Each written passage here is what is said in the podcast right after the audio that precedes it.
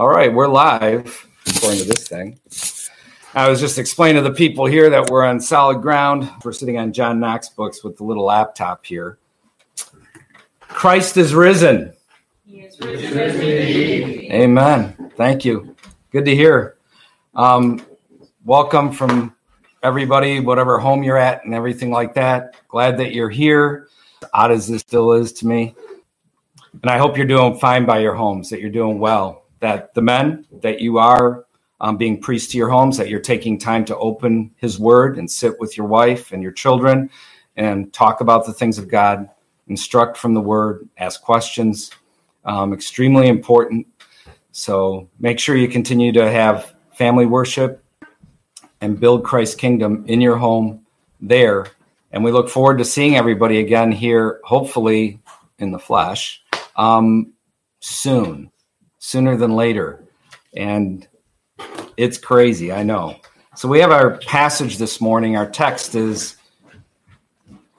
John chapter 11. So if you want to turn there, John chapter 11, verses 25 and 26.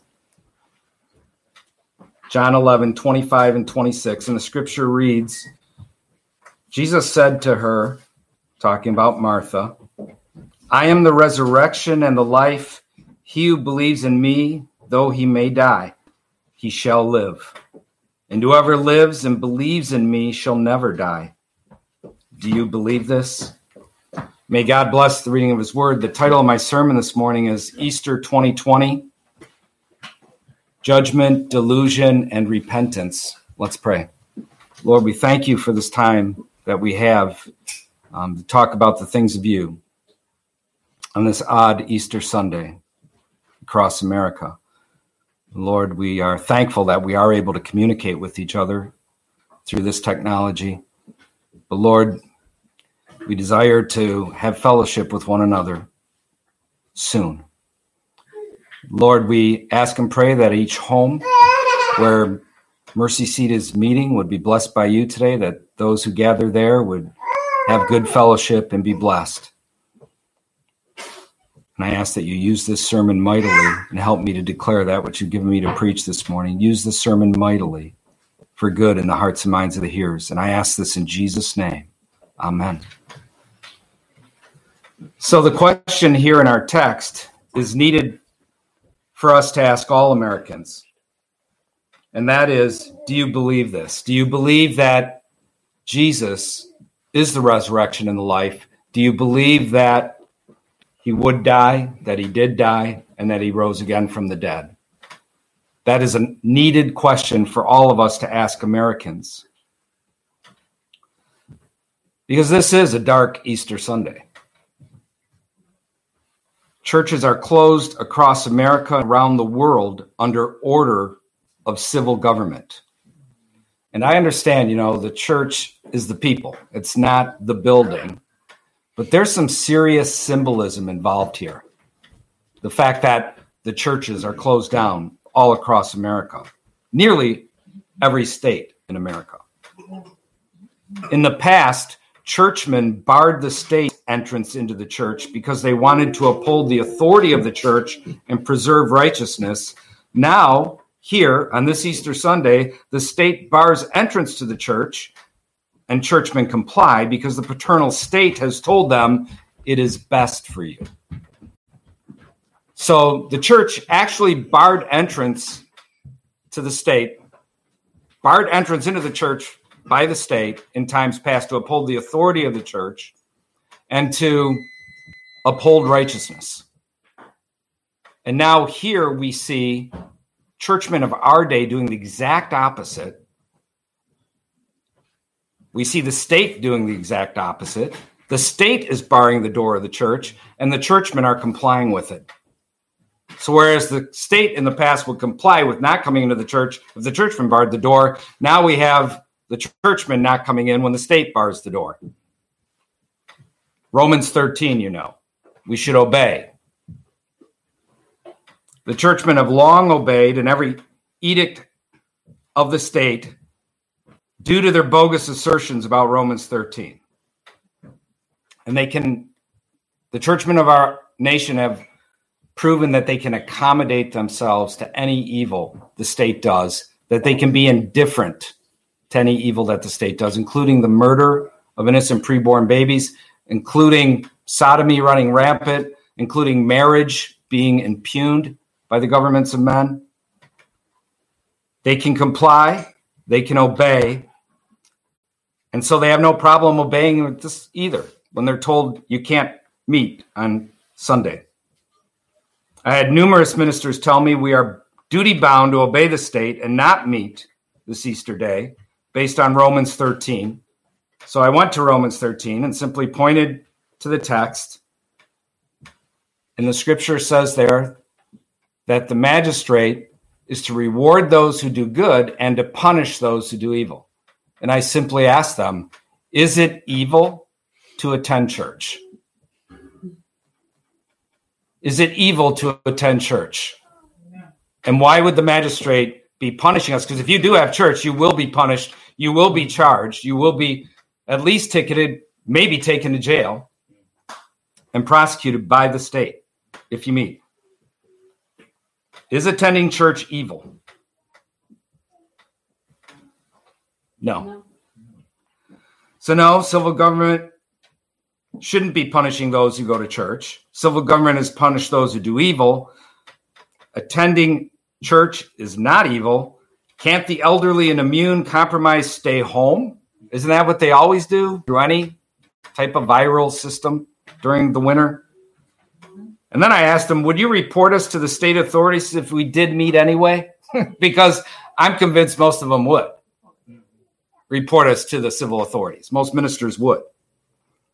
In fact, Homeland Security has a video that they made for ministers. This was years ago now, a few years back, where they recruited ministers to be part of Homeland Security and FEMA in order to calm the masses, and particularly, and this is the government's own words, to employ Romans 13 to keep everybody in line.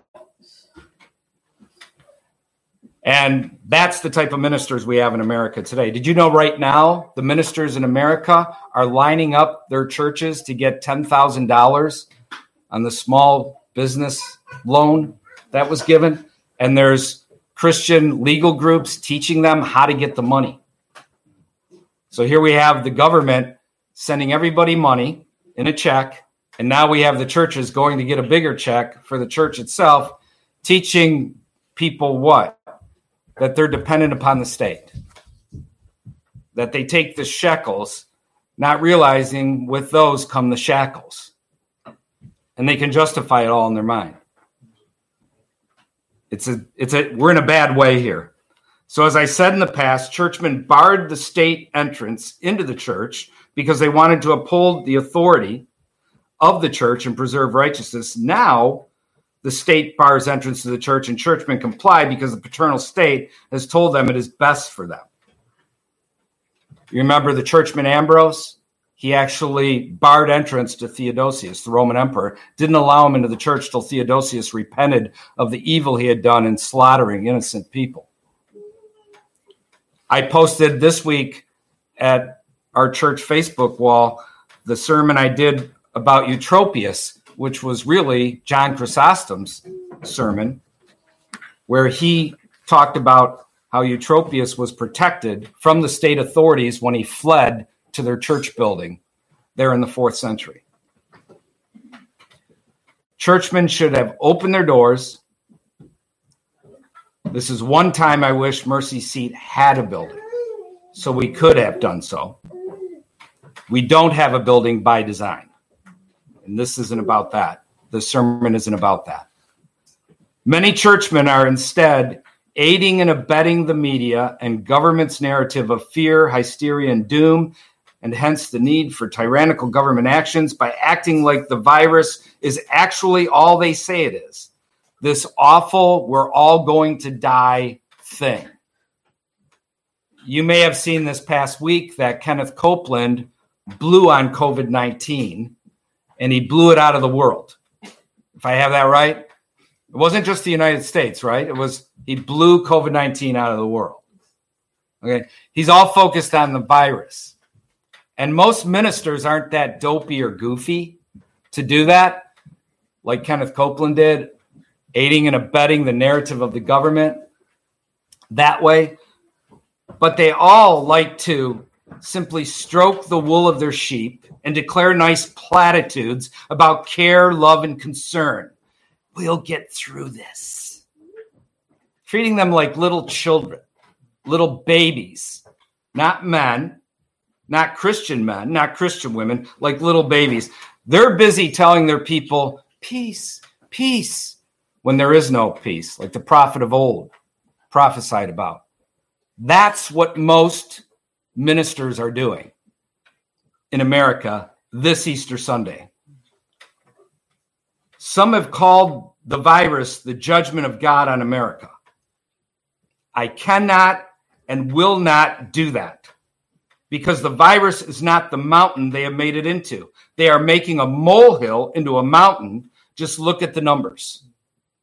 And for that reason, I will not call this the judgment of God.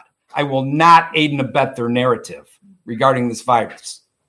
Bill Bennett published a article this week, and he pointed out that each month in America, 54,000 Americans die from heart disease, 50,000 from cancer, 14,000 to asthma, bronchitis, and emphysema, uh, 12,000 to stroke, 10,000 to Alzheimer's, 7,000 to diabetes.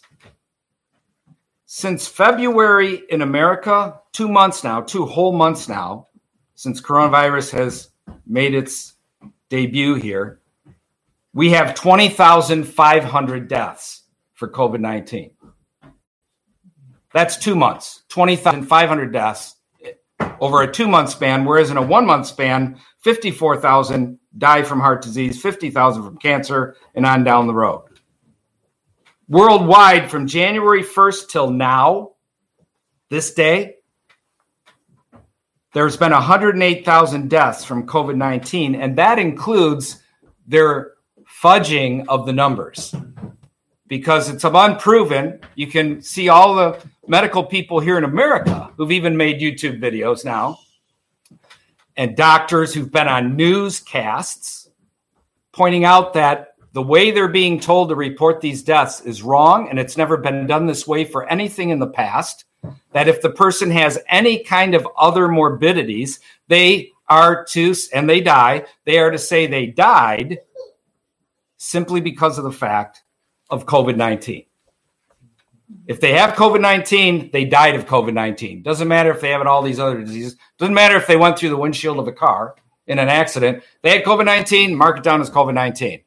We know the other nations have been doing that too because we showed this in news reports like the Telegraph newspaper out of London, pointing out that Italy was claiming that all these people died of COVID 19. And when, this, when the authorities looked into it outside of their authorities, they found that 88% of them were labeled as dying from COVID 19 when they didn't die from COVID 19. They already had two, three, or four other morbidities. So even with all these extra numbers they've thrown in, they're still at 108,000 deaths for COVID 19 worldwide. That's nothing like the Spanish flu, is it? No, the Spanish flu they say was at least 20 million. They regularly say 50 million. We're not anywhere in that ballpark, anywhere near that. This is not that. Yet they use the Spanish flu to scare everybody. So 108,000 have died from January 1st till today of COVID 19. During that same period worldwide, 130,000 died from the regular seasonal flu. 290,000 died by malaria. 350,000 died by suicide. 375,000 died from traffic accidents. 460,000 died from AIDS. 700,000 died from alcohol. And did you notice the alcohol stores are still all open in Wisconsin, but the churches aren't? 1,500,000 have died by smoking. 3 million have died by cancer. 3 million have died from hunger. And 12 million have died from abortion. So here you have these numbers, and then you have COVID 19, 108,000. Does that give you a little perspective in comparison? All the fear, hysteria, and unjust government actions produced from what is a meager virus, numbers wise. And that is with, in country after country, including ours, beefing the numbers up. So some have called the virus the judgment of God on America. I cannot and will not do that because the virus is not what they have made it out to be. It is a means of death for some, as all those other things I've listed are a means of death for some. They are, however, making a molehill into a mountain. Just look at the numbers. In my first sermon on COVID 19, I talked about how God uses delusion as part of his judgment. Remember that? And I went to Isaiah chapter 66, verses 3 and 4. And I went to Second Thessalonians chapter 2, verse 11. Understand this and listen to me now. The delusion here is not the virus itself. The delusion is not the virus itself the government of nations, including our nation, have used this virus by design. They have used this virus by design for further state power in and over people's lives. So I will not say, as some are, that the government officials are deluded, though some may be.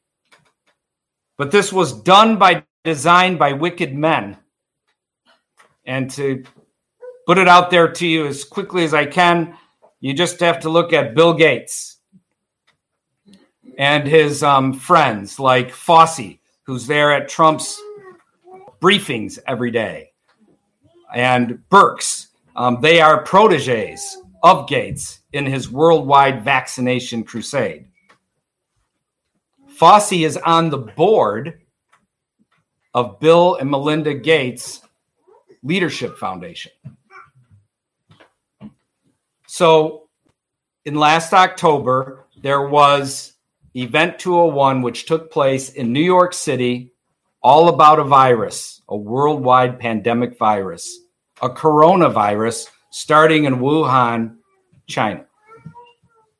And the man who funded that, some of the men who funded it, was Bill Gates, Michael Bloomberg, other wicked wealthy men. It was hosted by the World Economic Forum. Go to the World Economic Forum's website, go under platforms at the top, click on COVID 19 and see their diagram. Just scroll down a little bit, see their diagram for global governance to take over every last person on the planet and to reestablish the global economy.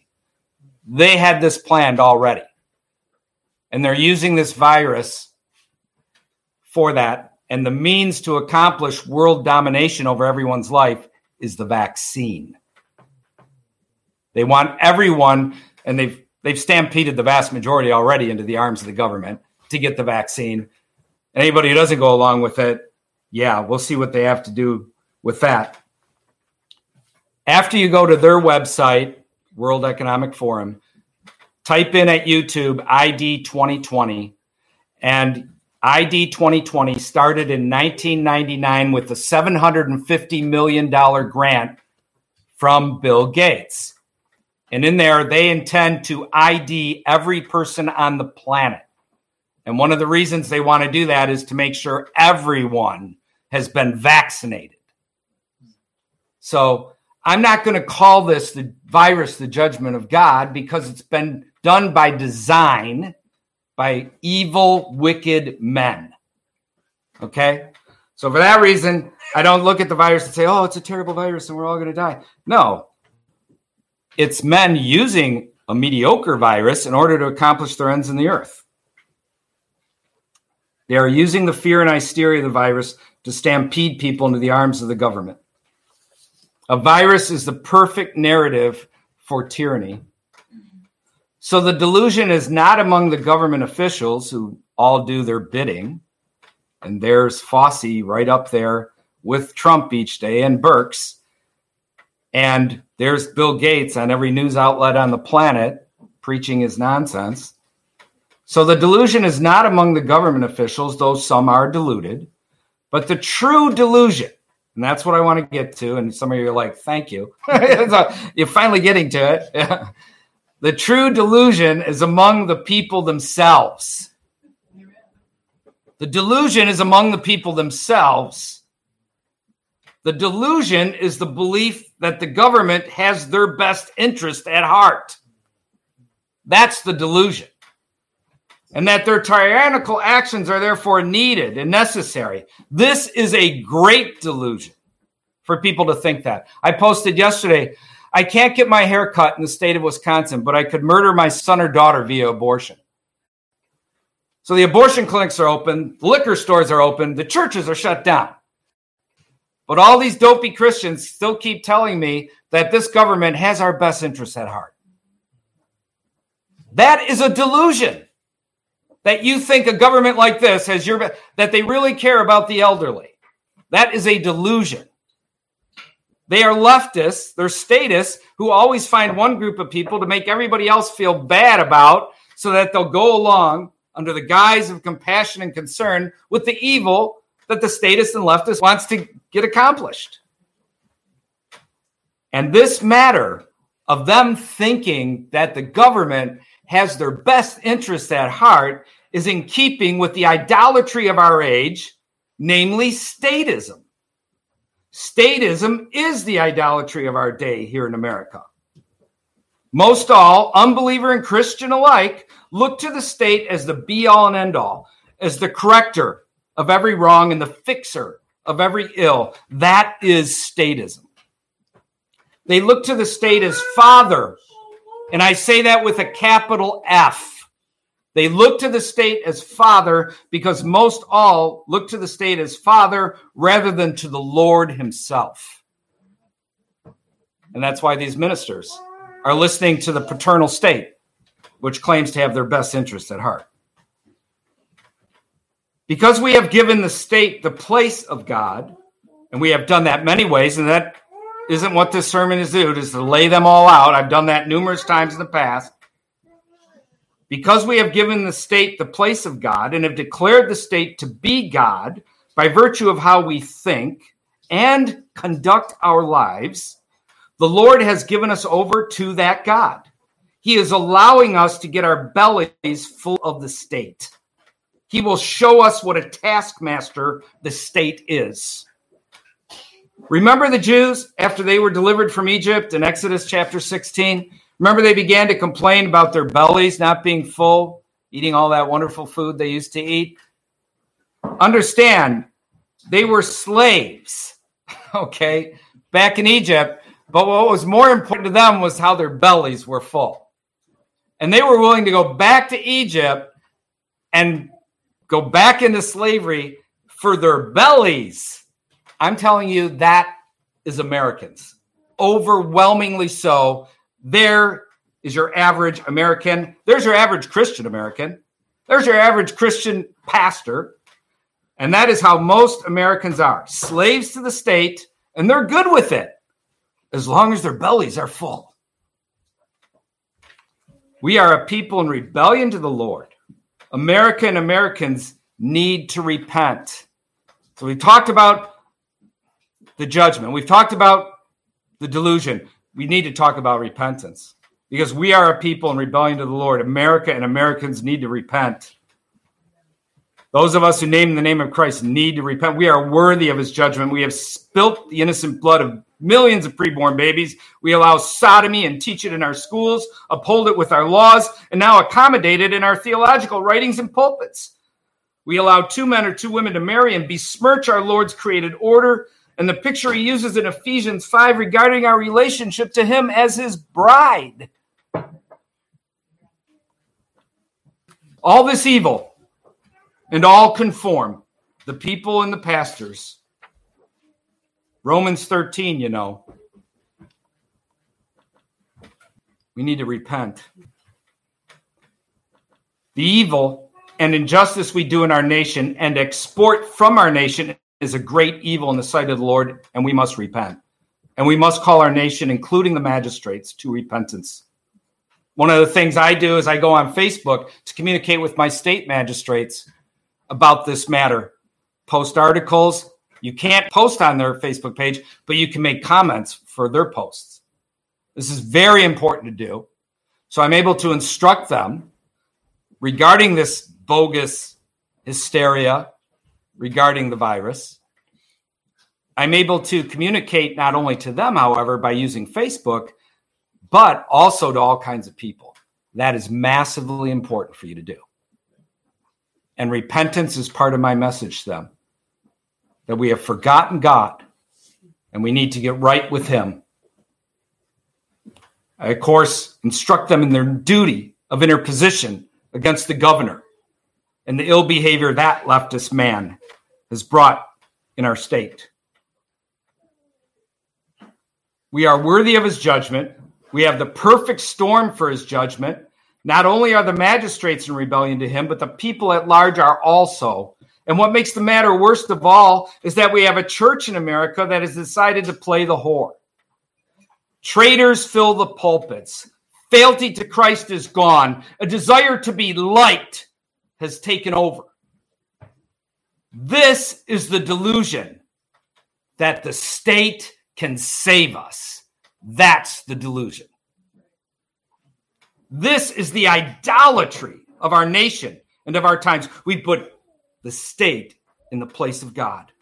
We look to the state in everything and we obey the state in everything. There's a saying often attributed to William Penn, although you can never prove it, you can never document it, but it's attributed to him.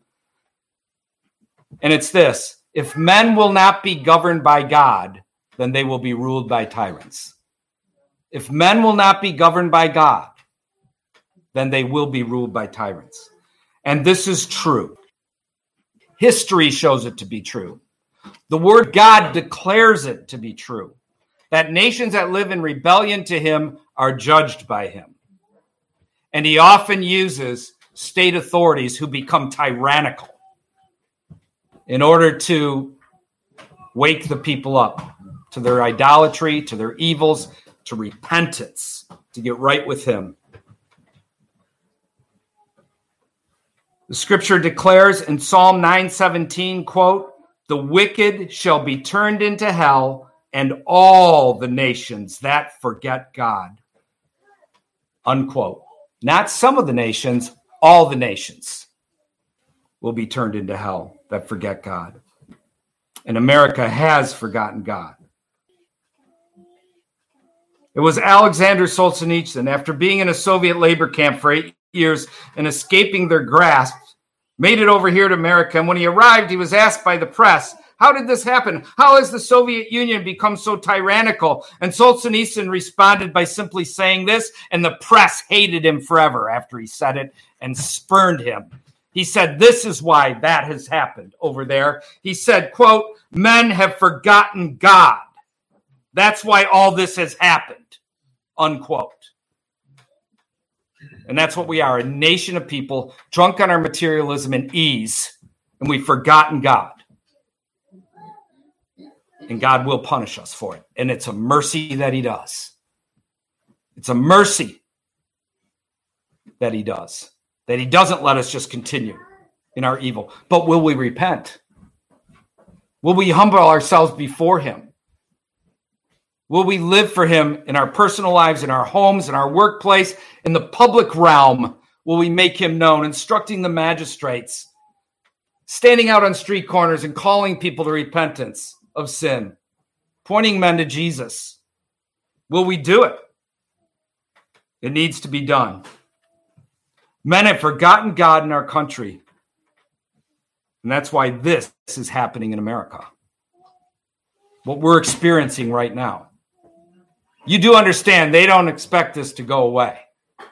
If there's a relief from it, they're talking about the next one and the next one and the next one. The nutcase out on the East Coast, he was talking about doing this for 18 months. Obama's last advisor, 18 months. We have forgotten God. Listen to me now. This is an important point. All these points have been important. This is important too. Atheistic nations always produce statist nations. Just look at history. Atheistic nations produce statist nations. When men reject the God of the Bible, they're going to replace him with someone or something. And overwhelmingly, what they replace him with is the state. And you can see that in modern history like crazy. You can see it going back in time. Even in Rome, where they had a million gods, everyone knows most of the people there, especially the leadership, were all atheistic. They didn't truly believe in God. They replaced him with all these little myriad of gods with their little dopey temples. Religion is inescapable. If you spurn and rebel against the rule of the Lord, you'll replace his rule with something else. And what it is, time and time again, is the state. And then the people have to see what a horrible taskmaster the state is. Didn't we see this in the book of Judges? They would spurn the Lord. God would bring his judgment, and then boom, they would turn back to him. Then they do it again. So here we sit in America on Easter Sunday with our church doors barred by the state.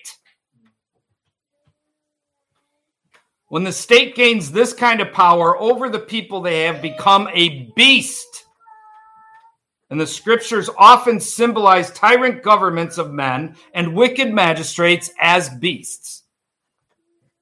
The book of Daniel is one place where that's done. The book of Revelation is another place where that's done. We see King Nebuchadnezzar being reduced to like a beast of the field. We see Jesus referring to King Herod as a fox.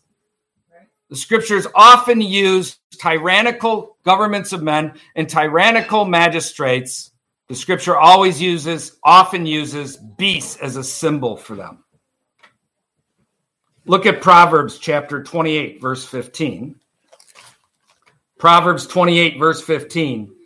The scripture reads, like a roaring lion and a charging bear, those are beasts, is a wicked ruler over poor people.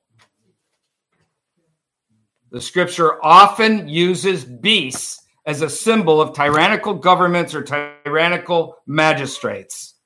This is why the Magdeburg Confession and what happened there with after Luther died in Magdeburg, Germany, when one city stood down the entire Holy Roman Empire and won, while everyone else was quoting Romans 13 you can read from the days there. There's nothing new. The ministers, the vast majority of ministers during that era, 500 years ago, after the Reformation, were, were quoting Romans 13. Just like the ministers of our day. Uh, they would obey no matter what. And the ministers of Magdeburg refuted their thinking in their Magdeburg confession. And in their confession, they talk about the bear wolf. The bear wolf was a beast of German folklore, which Luther, before he had died in 1546, had used as a symbol of wicked governments of men, the bear wolf. And so these ministers and the magistrates of Magdeburg took that symbol, spoke of it, because they were up against a beast. And we're up against a beast. And just as it was their duty to be true to Christ in the midst of it all, we must be true to Christ in the midst of it all. We must say what needs to be said, while most of the ministers and Christians are playing the whore and doing their little goofy religious stuff that they've done forever and think they're going to be able to continue to do. We must be true to Jesus. We must be true to Christ like those men were. We must tell the magistrates what they need to hear rebuke them when they need to be rebuked, instruct them when they need to be instructed. We must call this nation to repentance, point them to Jesus Christ. We must live the life in our personal lives, in our homes, in the marketplace. We must do it.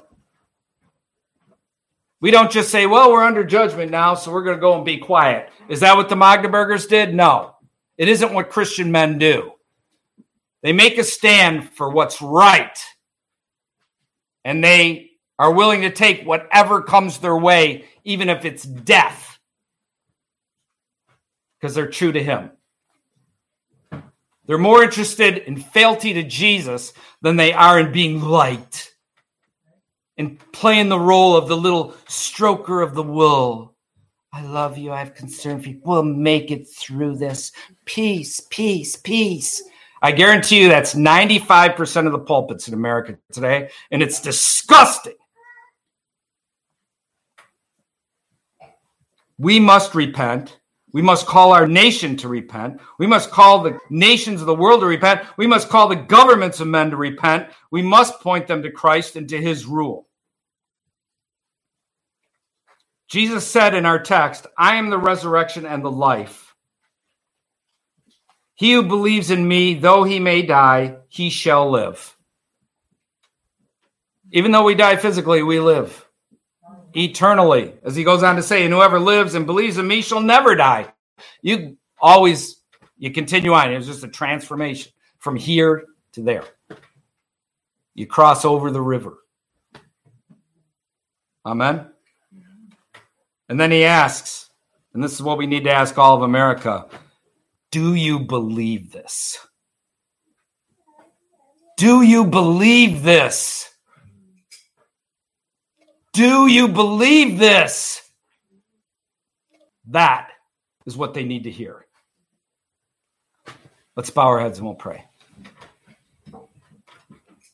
Lord, we rejoice in you and we thank you that you have preserved your scriptures so we can know your ways and your thoughts. And we thank you for the faithful men and women who lived for you days prior to this, who we can look at and see how they stood true to you, O Lord, faithful. And Lord, I just ask and pray that you help each one of us do right by you in our personal lives, Lord, in our homes, within family government.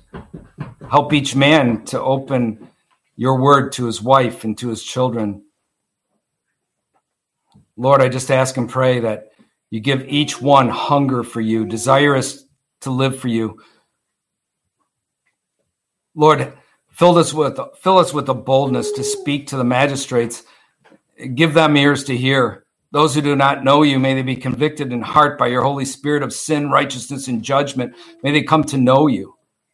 Those who do know you, may they see that you speak to all matters of life, including matters of civil government, and that they would do right by you regarding the office they possess. Lord, we give thanks and we give praise to you for your goodness to us, that you redeemed us, that while we were yet sinners, you loved us, that you brought us out of the kingdom of darkness into the kingdom of your dear Son. We thank you for this, O God, and rejoice in it. And therefore, Father, may we live our lives in service to him who died in our stead. For surely we deserve to have been put to death for our sins but he took upon himself our sin, so that if we would believe in him, we could have forgiveness of our sin and obtain right standing with you. And all within our being cries out, Now we know why we exist to live, to glorify you. Praise your holy name, Lord. All glory unto you. We praise you in Jesus' name. Father, amen. Amen.